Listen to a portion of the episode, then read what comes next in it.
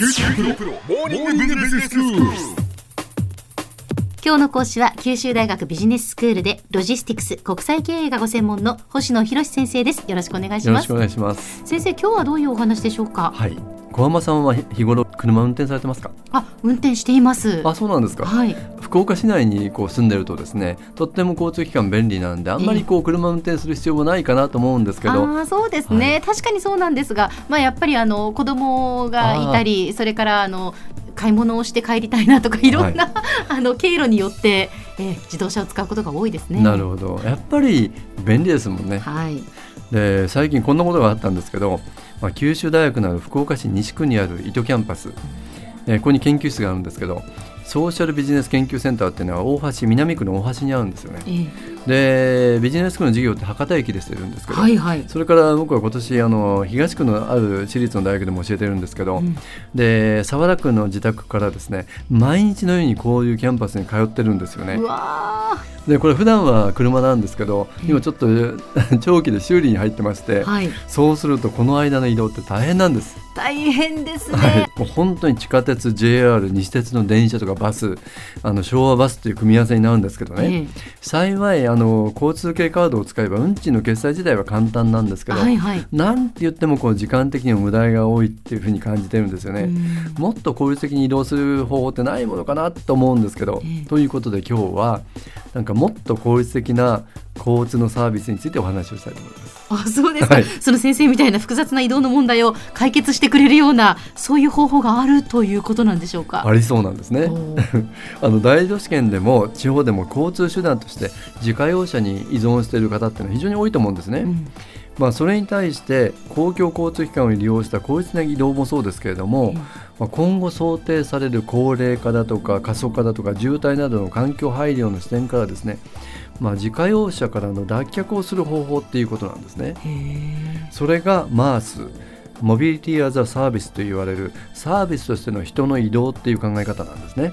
マース、はい初めて聞きました。あそうですかええこれ今世界的に注目をされている仕組みのことなんですけどへ ICT を活用することで公共交通機関などをこう利用しながら目的地まで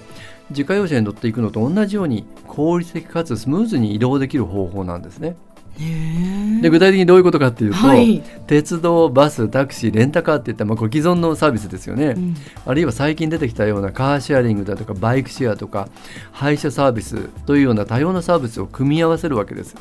で自分が今ここから目的地までそんなサービスをいろいろこう組み合わせながらルート検索をして予約をしてそして乗って実際その決済機能をシームレスに行うっていうサービスなんですね。へ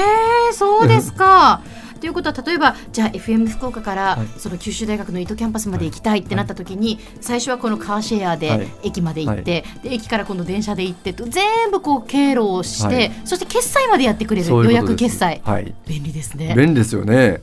ですから最近のこうシェアリングエコノミーの影響で自動車を持たなくてもですね最も良い交通の組み合わせによってシームレス継ぎ目なく最終目的地まで行けるっていうことがですねさまざまな問題の解決につながりそうなんですよね。そのこの取り組みっていうのはその現実的に動き出してるんですか？実はそうなんです国内でもトヨタとソフトバンクが組んで取り組みを始めたり西鉄小田急電鉄 JR 東日本といった電鉄会社がこのアプリとかプラットフォームを開発に着手するっていう動きが出てきてるんですよね。実際にですね去年の11月から今年の3月にかけて西鉄とトヨタ自動車が福岡市周辺を対象としてこの MaaS の実証実験をされたんですよねもう。えー、そうですか。そうなんですでただ今はまだ実証実験の段階ですけど世界ではもっと先進的にもう実用化するところもあるんですよ。へえ福岡の導入も早いかもしれないですね。そうですね世界ではですねフィンランドがこの MaaS の発祥の地って言われててヘルシンキではすでに実用化されてるんでその例をご紹介すると分かりやすいかもしれません。はい。はい、たまたまゴールデンウィークにヘルシンキに行ってこのシステムに遭遇して早速にそのフィンランドの交通通信省を訪問してこの最先端の取り組みの資料をいただいてきたんですよあね。そうですか。はでヘルシンキの市内っていうのは非常に交通が便利で鉄道とトラムって言われる路面電車バスなんかのこう公共交通機関もとても充実してて、うん、実際に島に住んでる人がこうフェリーを使って移動するんだっていうのもこれも市民の足なんですよね。そこに新しい考え方カーシェアとかシェアバイクだとかあるいはタクシーレンタカーを組み合わせたのが WIM っていうこの新しいサービスなんですね。うんなかなかですねこれだけあるとどれ選んでいいか分かんないっていうふうになりますよね、ね、ちょっと戸惑いますね、はい、それをこのシステムでは最適なコースと方法をアプリで瞬時に提案してくれるんですね、うん、先ほど小浜さんが FM 福岡から糸キャンパスと言われてましたけどじゃあこの間を移動するんだとすれば何が一番最適でこれを選べばそこをもうすでに予約をしてくれて糸キャンパスに行ける。そして決済を全部してくれるっていうサービスなんです。へ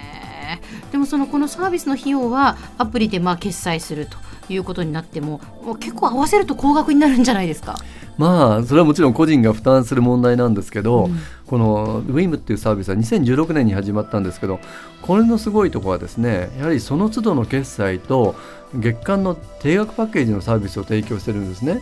で具体的にどういうことかっていうとパッケージの一例なんですけど、1か月間に95ユーロって言いますから1万1500円ぐらいを払うプランではこれ非常にミニマムのプランなんですけど月に鉄道は1500キロまで利用できます。市内のトラムだとかバスは乗り放題です。レンタカーだったら500キロまで乗って平気です。タクシーは100キロまで乗れるっていうこの定額のサービスなんですね。だからこのサービスに加入して95ユーロ1万1500円払っておけば、うん、これだけのサービスを自由に使うことができるんですよ。で一番高いサービスになると10万円近いものもあるんですけどこれタクシー、はい、レンタカーカーシェアすべての交通機関が乗り放題のパッケージなんですよね。でそうすると考え方次第なんですけど自家用車を購入する費用駐車場を確保してガソリン代払って保険などの費用を考えるとこういうパッケージを利用するっていうのは非常に効率的かもしれないし何といっても環境に優しいですよね。非常にいいシステムじゃないかと思うんですね。とても面白いですね、はい、では先生今日のまとめをお願いします。はい。今日は世界的に注目されている MaaS というモビリティアザサービスというですねサービスとしての人の移動を意味する交通の仕組みをご紹介しました ICT を活用することで公共交通機関を中心に最適な交通機関を利用しながら目的地まで効率的かつスムーズに移動できるシステムなんですね。まあ、これが出てくると公共交通機関の利用率も高まるし環境に優しい。で非常に個人にとっても便利になるっていうですねいいことずくめだと思うんですけど早く日本にも来てほしいですよね。今日の講師は九州大学ビジネススクールでロジスティクス国際経営がご専門の星野博先生でした。どうもありがとうございました。どうもありがとうございました